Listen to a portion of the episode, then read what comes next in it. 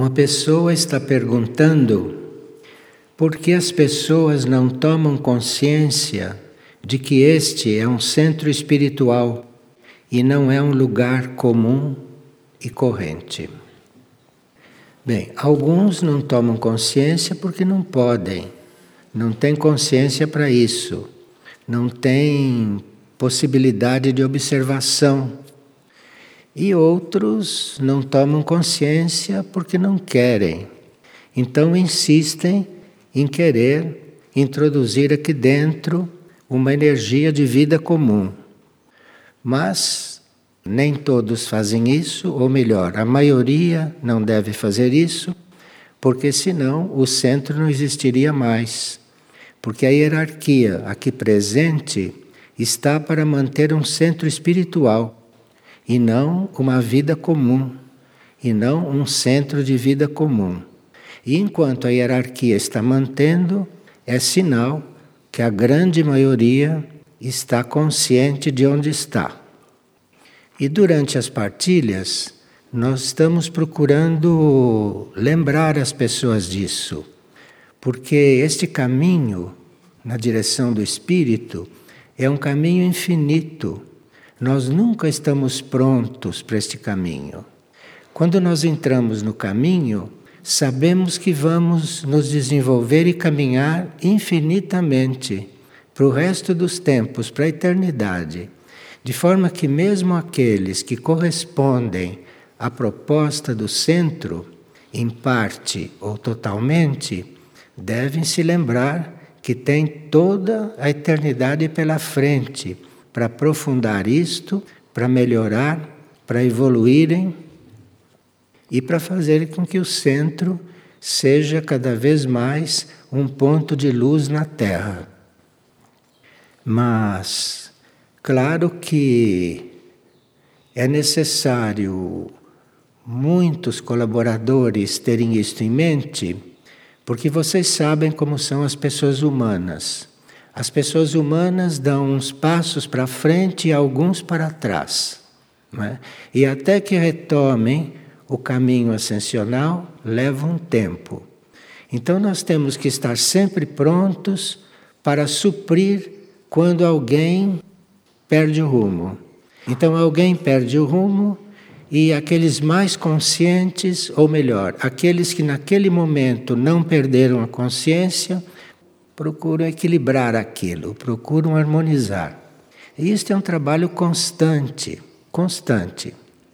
E como a hierarquia tem conosco todos uma paciência sideral, nós então temos isso como referência e devemos ter também uma paciência espiritual com aqueles que falham, com aqueles que desistem. Isto é um jogo Enquanto nós não chegamos na quarta expansão de consciência, ou como se chamava antigamente, enquanto não chegamos na quarta iniciação, não somos pessoas garantidas. Estamos sujeitos a quedas, a retomadas, a esquecimentos, a tudo isto. De forma que a gente conta com isto em um centro espiritual. Agora, à medida que vamos persistindo e à medida que vamos tomando consciência da situação do planeta, da situação da humanidade, não é? Que é bastante precária, como vocês podem, se não perceberem diretamente, podem perceber pelo noticiário. Vocês veem a situação em que está o planeta e a situação em que está a humanidade na sua superfície. Uma pessoa está perguntando se existe diferença quando oramos sozinhos em orar em silêncio ou orar em voz alta. Não, isto, orar em silêncio ou orar em voz alta, é uma questão nossa, individual. E depende de como estamos fazendo a oração, essas coisas se equivalem. E uma pessoa está citando uns trechos do Apocalipse da Bíblia, ele está concluindo, lendo o Apocalipse, ele está concluindo que nos tornarmos eremitas seria uma grande ajuda nesses momentos. Sim, para nós nos tornarmos eremitas, nós precisamos de um amadurecimento interior. A figueira instalou um monastério eremítico e depois transformou-o em uma área de silêncio. E está lutando para manter silêncio nesta área. Então, o monastério eremítico não foi possível prosseguir, porque houve várias emergências e os eremitas tiveram que circular por outros setores. Estas são coisas muito avançadas. Esse estágio eremítico é um estágio muito avançado para a humanidade atual. Diante da situação da humanidade, seria assim muito bom se surgissem eremitas, mesmo fazendo um certo esforço, porque isso equilibraria a dispersão de toda a grande maioria da humanidade. Um eremita equilibra a dispersão de centenas de pessoas, um eremita verdadeiro. Então, por isso que nós tentamos ter este monastério aqui. E agora estamos tentando ter uma área de silêncio. Quem sabe se com a evolução desta área de silêncio poderemos reformular esta proposta do monastério eremítico. Eu não sei se ficou claro o que é um eremita. Um eremita não é um monge recluso. Um monge recluso são os monges contemplativos que deveriam ser reclusos. Mas o, o eremita é aquele monge que tem a vocação para estar somente diante de Deus e de mais nada. Então, o monastério eremítico seria uma reunião de seres que se dispõe a estar diante de Deus o dia todo, dia e noite. Cada eremita vai ver como é que realiza isto, não? E o monastério seria um verdadeiro canal desta união humana com Deus. Isto dentro de um centro espiritual seria uma glória, não? Uma glória espiritual. Houve um momento em que na Grécia nos bons tempos da Grécia, houve um momento em que havia mais de mil eremitas, todos morando em cavernas em Monte Athos. E esses eremitas, todos vivendo em caverna, uma verdadeira vida isolada, disseram as hierarquias depois que, graças à existência desse monastério, o eixo do planeta fez um percurso normal e não teve uma inclinação violenta. Isso há muitos séculos atrás. De forma que a presença de eremitas no planeta estaria hoje evitando muitas coisas, muitas coisas que estão acontecendo e outras que estariam para acontecer.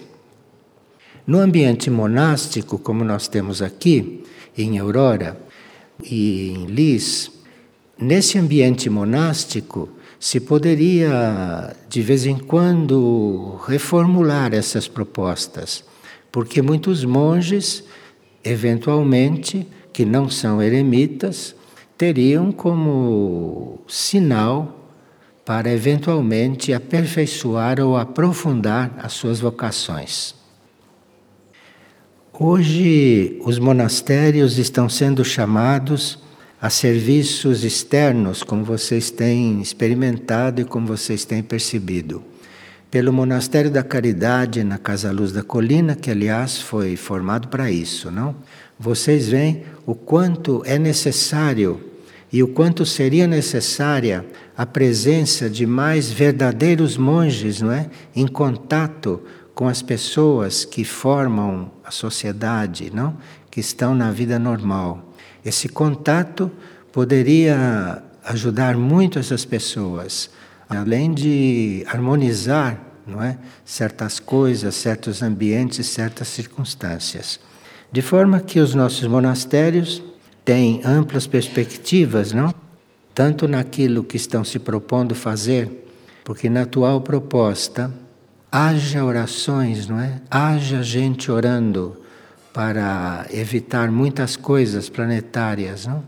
Então os monastérios têm muita ocupação, ocupação interna principalmente, mas os eremitérios teriam uma outra dimensão, teriam um trabalho numa outra dimensão.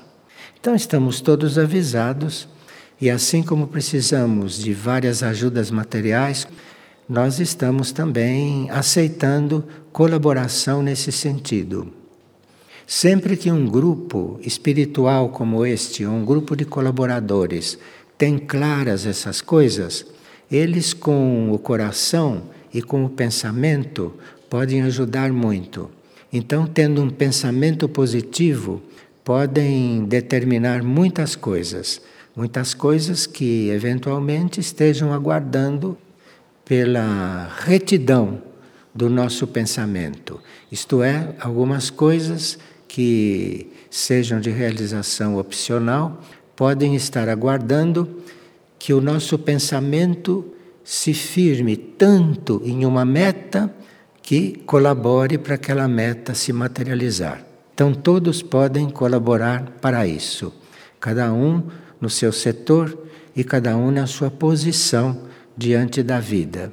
Há sempre serviço para todos, porque os servidores são poucos e os servidores não são sequer suficientes para as necessidades mais urgentes. E uma pessoa está perguntando: se Deus criou o universo, quem é que criou Deus? Isto é uma criança que está perguntando para a mãe. Vocês veem que muitos adultos não têm essas questões, não pensam nessas coisas. Mas as crianças têm feito essas perguntas. E esta não é a primeira que faz uma pergunta deste tipo para os pais e que a pergunta chega aqui. Bem, o filho quer saber quem criou Deus.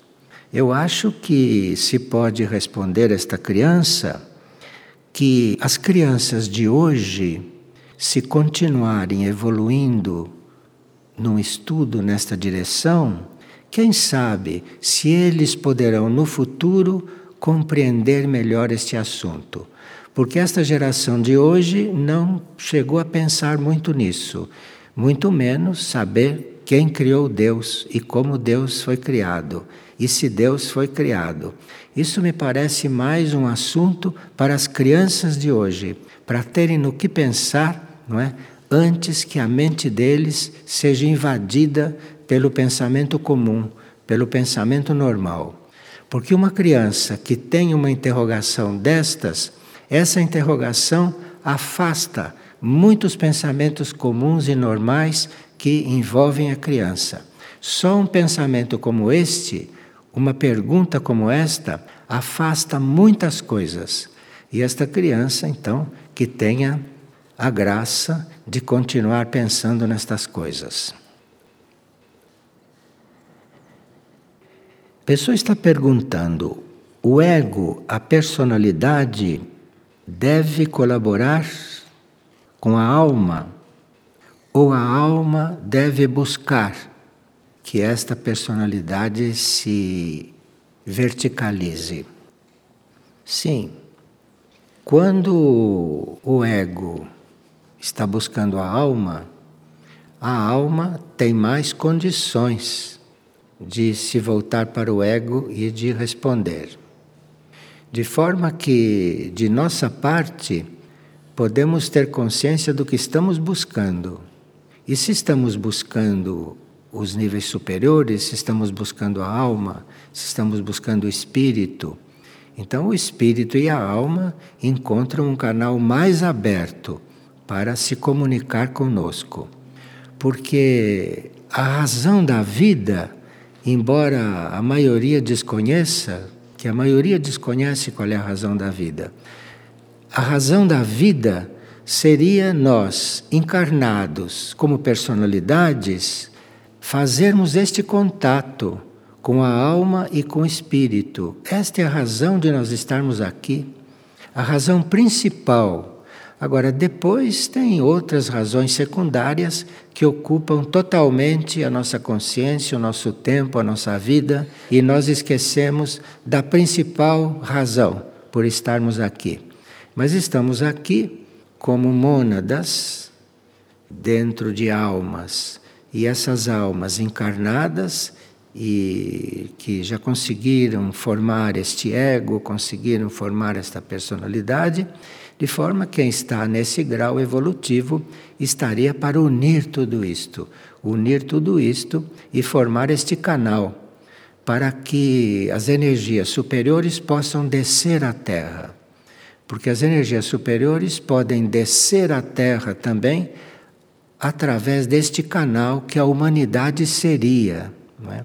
Aliás, a humanidade, segundo a ciência tibetana, a humanidade é um dos chakras do planeta. Só que a humanidade é um chakra um pouco indeciso ou um chakra um pouco ignorante, que ainda não está completamente despertado. Mas a humanidade desperta seria este chakra de atrair a, a energia dos chakras superiores, não? que estão nos diferentes níveis hierárquicos para o planeta. E no caso nosso, que estamos encarnados na superfície, aqui para a superfície. Veja, uma pessoa está perguntando se Figueira poderia acolher para dormir aqui uma noite alguém que passe a noite na rua e que a gente encontre na rua se pode convidar para vir dormir aqui. É bom a gente transmitir esta pergunta, não? Porque a Figueira tem residentes, a Figueira tem colaboradores estáveis, a Figueira tem monastérios, não? E precisa ver se nós estamos nos lembrando o suficiente daqueles que necessitam mais do que nós de certas coisas. Quando Muriel, há uns dois anos atrás, fez uma comunicação enfocando um pouco esses assuntos, ele sugeriu que aqueles alimentos que nós dispomos na nossa mesa, que deveriam ser no mínimo repartidos com aqueles que nos pedem alimentos. Ele sugeriu isto. Então precisa ver se essas pessoas que a gente encontra dormindo na rua, nas nossas portas, o que fazemos com eles, não? As pessoas, os animais e tudo isto. Isso são questões que se coloca. E se a hierarquia, além de sugerir, não insiste, é porque talvez a hierarquia esteja esperando alguma coisa de nossa parte. Então essas perguntas são muito boas. Uma pessoa teve um sonho e ela viu uma bandeja circular cheia de maçãs. Mas essas maçãs eram amarelas. Então, uma bandeja é uma oferta para nós de um esclarecimento. Uma bandeja, em certos sonhos ou em certas visões, simboliza uma oferta. E o eu superior desta pessoa está lhe ofertando a visão de maçãs numa bandeja circular e amarelas. A oferta que ela está recebendo é de um esclarecimento. As maçãs vermelhas simbolizam desejos e as maçãs amarelas simbolizam desejos mentais. O amarelo é um pouco a cor da mente no plano astral os sinais da mente vêm em cor amarela quando estamos vendo no astral. Então, uma bandeja com maçãs amarelas significa, olha, os seus desejos, eram muitas maçãs na bandeja, os seus desejos são todos mentais. Nas entrelinhas está dizendo que não seriam desejos a ser satisfeitos pelo espírito, são maçãs. E na partilha passada, ou numa partilha anterior, nós fizemos uma afirmação que parece que não ficou muito clara. Nós dissemos que o câncer é um produto da maldade. Bem, o que nós queríamos dizer é que uma das causas do câncer é purificar o acúmulo de maldade que existe no inconsciente ou no consciente de uma pessoa.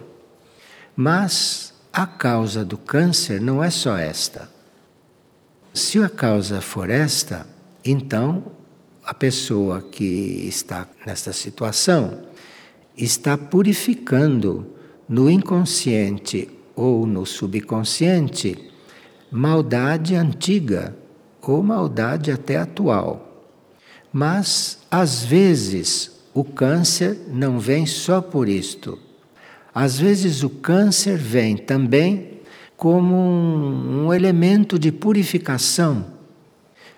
Porque, se não fosse isto, a alma ou o espírito ficariam muito envolvidos com coisas que a pessoa não iria voluntariamente dissolver. E a alma e o espírito têm um certo empenho que aquilo se dissolva. Então o câncer pode vir para fazer um trabalho de purificação que a personalidade não faria com a mesma intensidade, faria de forma mais amena. Então o câncer vem para que aquele trabalho seja feito na proporção que o espírito, que a alma necessitam. Mas existe também uma outra causa para o câncer, não só essas duas. E aí talvez as pessoas se sintam mais respondidas. A outra causa, muitas vezes, é uma oferta da alma ou uma oferta do espírito para dissolver ou para transmutar uma parte da maldade humana. Então, muitas vezes não é maldade da pessoa, não é maldade naquela alma. Muitas vezes é uma oferta da alma para dissolver uma parte da maldade de todos, da maldade humana. É um tipo de serviço. É um tipo de serviço que certas almas escolhem. As almas às vezes escolhem passar por certas purificações em benefício de outras almas, em benefício do alívio de outras almas. Então agora eu acho que as pessoas podem se considerar respondidas e eu lembraria também que no livro Caminhos para a Cura Interior e no glossário esotérico há muitas notícias sobre isso há muitos detalhes sobre esse assunto que os interessados poderiam ir lá coletar. Alguém está lembrando que existem qualidades do corpo e existem qualidades da alma. E que essas qualidades devem se combinar. Mas para isso é necessário que a gente saiba tratar o corpo, trate o corpo como um verdadeiro instrumento que ele é para o serviço da alma e também que a gente saiba tratar a alma. A alma não é uma coisa material densa. A alma é material também, mas muito mais sutil. E a alma não pode viver só coligada com a vida externa. E a alma não pode viver feliz dentro de corpos materiais, sem ter um contato com níveis mais compatíveis com as qualidades dela, que é o nível do espírito, o nível da mônada, o contato com as hierarquias. Tudo isso são as necessidades da alma. Então, não adianta nós querermos só cuidar do corpo, precisa cuidar também da alma. E não é só cuidar da alma, precisa também que a gente se lembre que o corpo é a casa da alma enquanto ela está encarnada. Havia uma mística muito antiga que dizia que o corpo tinha muita clareza a respeito do que ele deve ser que ele tinha uma verdadeira impassibilidade, uma neutralidade, que nós é que o viciamos a gostar, a não gostar das coisas, a ter costumes, a ter hábitos. Mas esta grande mística dizia que o corpo não influi negativamente em nada quando a gente sabe tratá-lo. Isto é, quando a gente tem um suficiente contato com a alma que o alimente corretamente. Porque ele não precisa só de alimento físico, como a gente pensa, ou de exercícios. O corpo precisa também daquilo que flui da alma, para ele poder funcionar com a saúde e para ele poder corresponder àquilo que a alma precisa, aquilo que a alma deve fazer.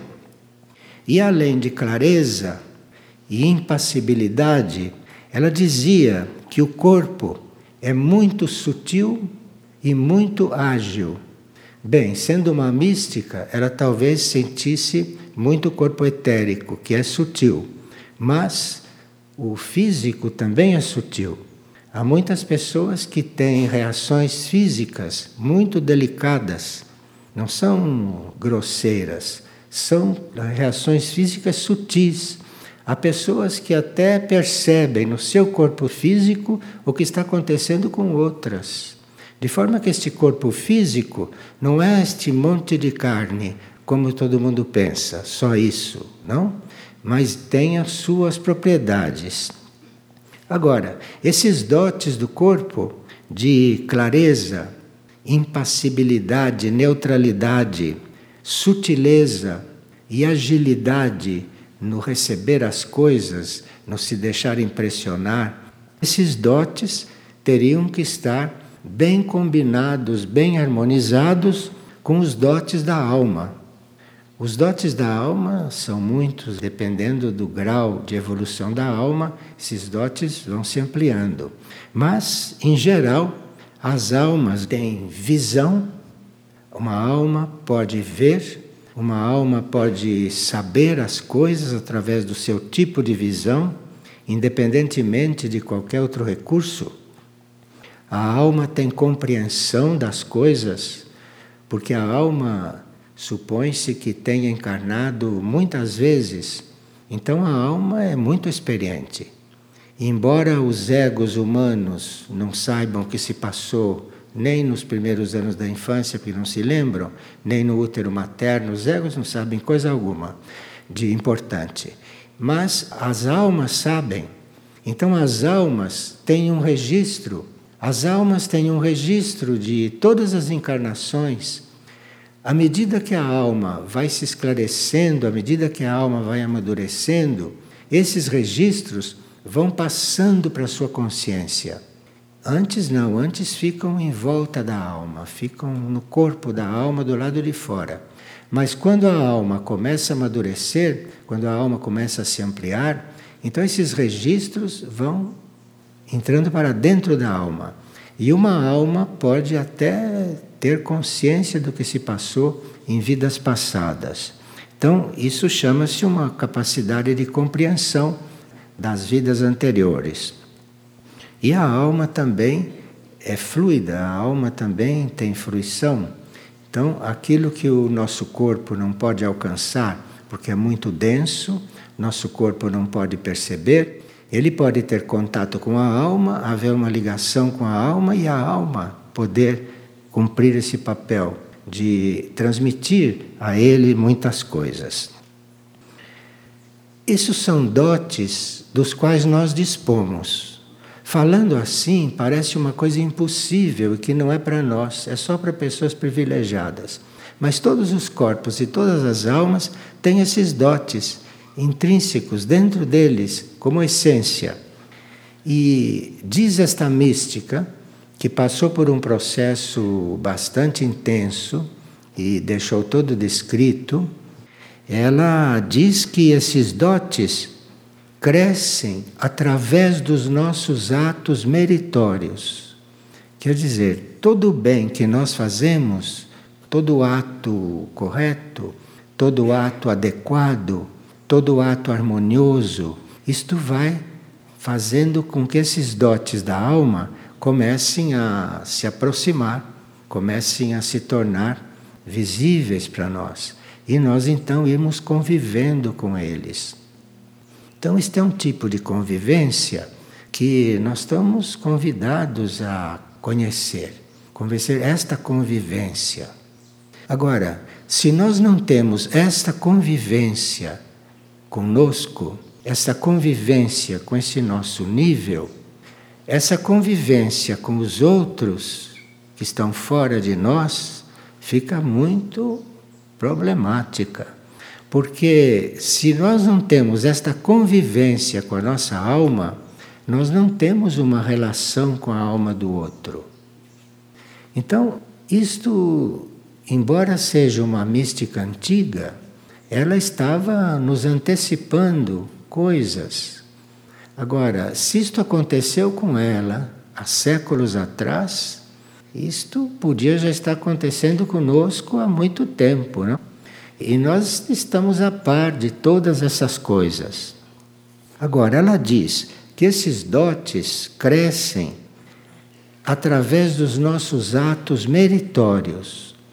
Tudo aquilo que se faz de positivo, de bem, tudo entra nesse trabalho, isto tudo entra nesse processo da alma e do corpo. Agora, é preciso que esses atos, esses atos que ela chama de atos meritórios, é preciso que esses atos sejam sinceros e puros.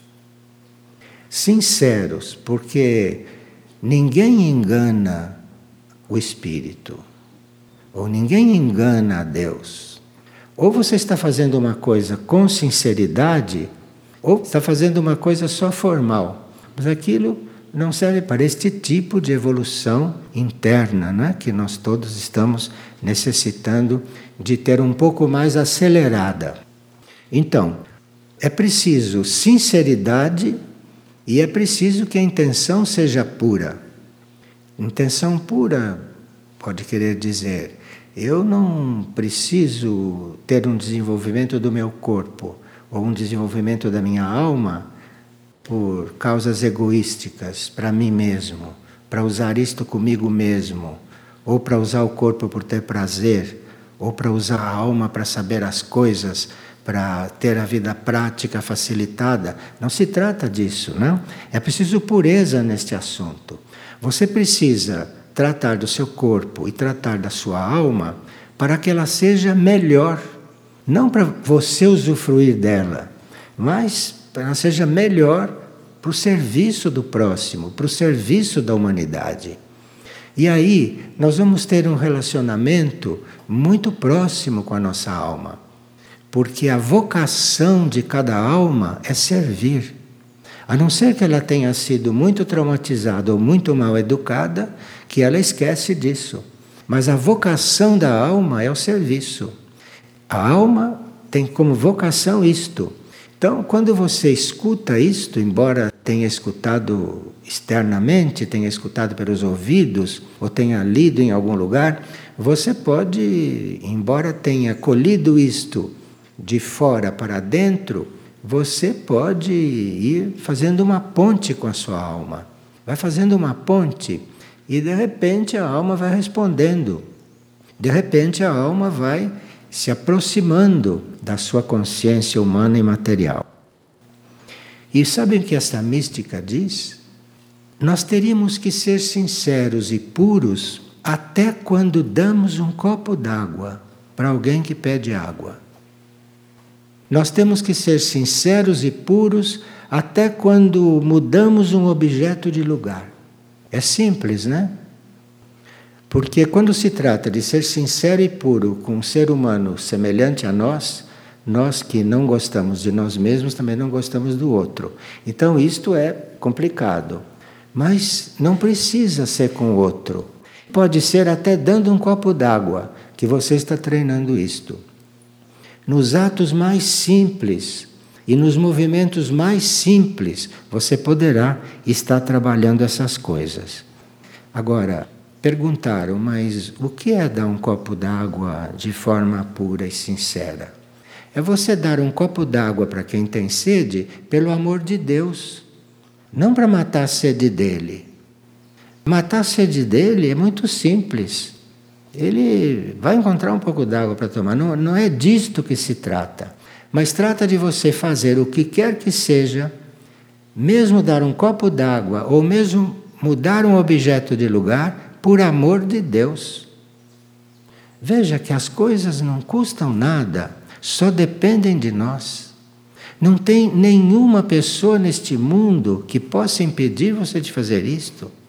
Mesmo que a gente esteja encarcerado, acorrentado, como muitos sábios estiveram acorrentados dentro de células escuras e nem por isso deixaram de se desenvolver como sábios. Não há desculpa alguma para a gente não tomar conhecimento e não seguir coisas tão simples. São tão simples que a gente não leva muito a sério. Né?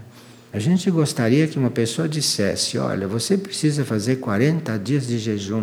Aí sim você acreditava que ia fazer uma diferença. Você comece a dar o um copo d'água para os outros, comece a fazer os menores gestos, sinceramente, puramente, por amor de Deus, que você não vai precisar de muito caminho aqui sobre essa terra. É preciso realmente que a gente tenha um, um sentido muito prático com respeito à vida espiritual. A vida espiritual não é complicada.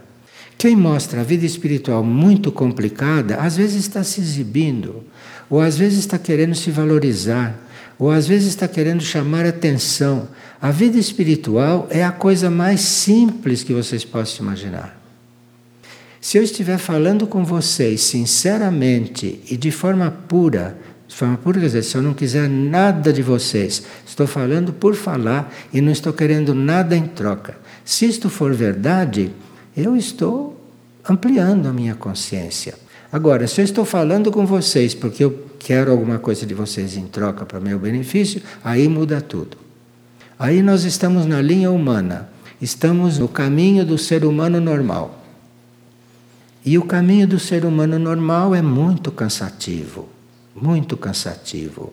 Se o indivíduo teve 400 encarnações, por exemplo, e ele ainda está na vida normal, ele deve estar cansado de não aguentar mais, não é? Agora, se ele não teve tantas encarnações, mas ele não foi igual a todo mundo nestas coisas, ele teve fé que existe dentro dele uma coisa misteriosa que ele não conhece e que é aquilo com que ele tem que entrar em contato. Se ele é assim, ele não vai precisar de 400 encarnações aqui. A menos que ele fique para servir, né? para servir a humanidade. Aí isso é outra coisa. Mas nós não estamos falando para esses, porque esses não precisam ouvir essas coisas. Quem precisa ouvir essas coisas somos nós, né? que somos pessoas comuns e que estamos aqui, impressionados com tanta coisa que eu nem sei como pode chamar a nossa atenção. Veja, e aqui tem outra pessoa que diz que não consegue perdoar. Claro, o perdão é uma coisa muito importante e a gente precisa também aprender a perdoar. Agora, há muitas pessoas que têm dificuldades para perdoar, têm muita dificuldade. Então tenha uma ideia para essas pessoas, uma ideia também que foi passada por uma mística, que uma certa altura descobriu que ela não tem que perdoar ninguém, que ela tem que perdoar as situações que se deram. Então, se alguém faz uma coisa que você não gostou e que por questões de energia é uma questão de energia, você não consegue perdoá-la. É uma questão de curto-circuito entre energias, entre raios. Às vezes não tem nada com a nossa intenção. É um curto-circuito entre energias.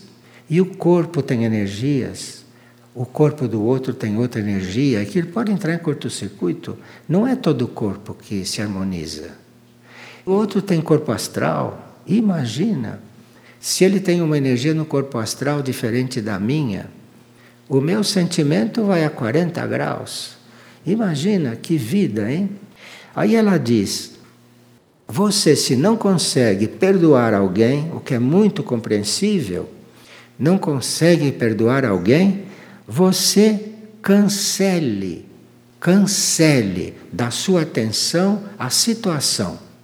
Isto é, se você não pode perdoar alguém porque ele te caluniou, você cancele a calúnia, cancele o fato, nem se lembre dele. Você cancele o fato. Você esqueça que foi caluniado. Isso é mais simples do que perdoar um caluniador. Você esqueça que foi caluniado. E todas as vezes que volta a sua memória que você foi caluniado, afaste. Mas não precisa pensar no caluniador. Você afaste a calúnia. Não pense na calúnia. E um dia você diz, mas fulano, me lembrava mais dele, me caluniou e eu nem me lembrava mais dele. Isso são coisas científicas. Só que isso é ciência espiritual. Não é essa ciência barata que nós temos aqui. Isto é ciência espiritual. Então, você esqueça que foi caluniado, você esqueça o que aconteceu, ponha de lado o que aconteceu. E isso é possível, porque se você não está lidando com o ator daquilo, se você não está lidando com o causador daquilo, aí isso são coisas para um certo nível de consciência, não é? Porque depois há outros níveis de consciência que a gente vai conseguindo, conseguindo perceber, compreender e viver, aonde esses problemas não existem mais. Mas nenhuma situação tem a possibilidade de nos causar mal. Vocês sabiam disso? Nenhuma situação pode nos causar mal. Porque nós só podemos nos sentir mal quando não sabemos lidar com aquilo ou quando achamos que aquilo é muito importante, aquela situação é muito importante, então eu fico mal. Mas nenhuma situação pode nos fazer mal, se a gente não estiver nessa forma comum de viver e de sentir as coisas.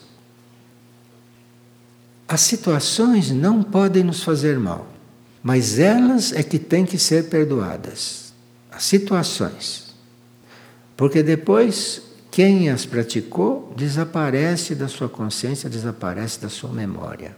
Veja, quando a gente começa, através dos contatos que a hierarquia tem a misericórdia de fazer conosco, quando a gente começa a ter contato com aquelas mensagens, com aquelas coisas, e a gente vê a, a pureza, a leveza daquilo tudo, não? Uma Maria fala conosco como se as coisas não existissem, né? É ela falando conosco e ali existe uma clareza, existe tudo é limpo, né? Vocês notaram como aquilo é limpo? Ela não fala nada de pesado, ela não não põe o dedo em nenhuma ferida, ela é limpa, né? Clara e nítida e fica parecendo não é porque é Maria, não, não é porque é Maria. Aquilo é o lado feminino da criação. E todos nós temos esse lado feminino. Todos nós temos esse lado feminino. Todos. Até quem está num corpo masculino tem esse lado mariano, feminino. Tem isso. E por isso ela fala para todos indistintamente. Ela não diz, hoje eu vou fazer um discurso para os homens, ou eu vou fazer um discurso para as mulheres, hoje eu vou fazer um discurso para os ladrões, hoje eu vou fazer um discurso para os honestos. Não, ela fala uma coisa que é limpa e clara para todo mundo, porque no que ela fala não há essas coisas que existem nas nossas conversas, essas suposições, essas críticas, essas observações malévolas, entendeu? Não tem nada disso. Agora, esses exemplos estão nos sendo dados diariamente, diariamente pelas mensagens dela e de Cristo Samana que nós temos tido a possibilidade de contatar, de receber. Isto é um trabalho de humildade, porque como nos estão pedindo humildade, nós temos que buscar essa essa humildade sutil, sabe? Não essa humildade que todo mundo vê. Há uma escala de humildades. E tem uma humildade sutil, sabe? Que é você servir e perceber realmente que você que está sendo servido. Então, a gente teria que trabalhar muito a humildade. Obrigado, então.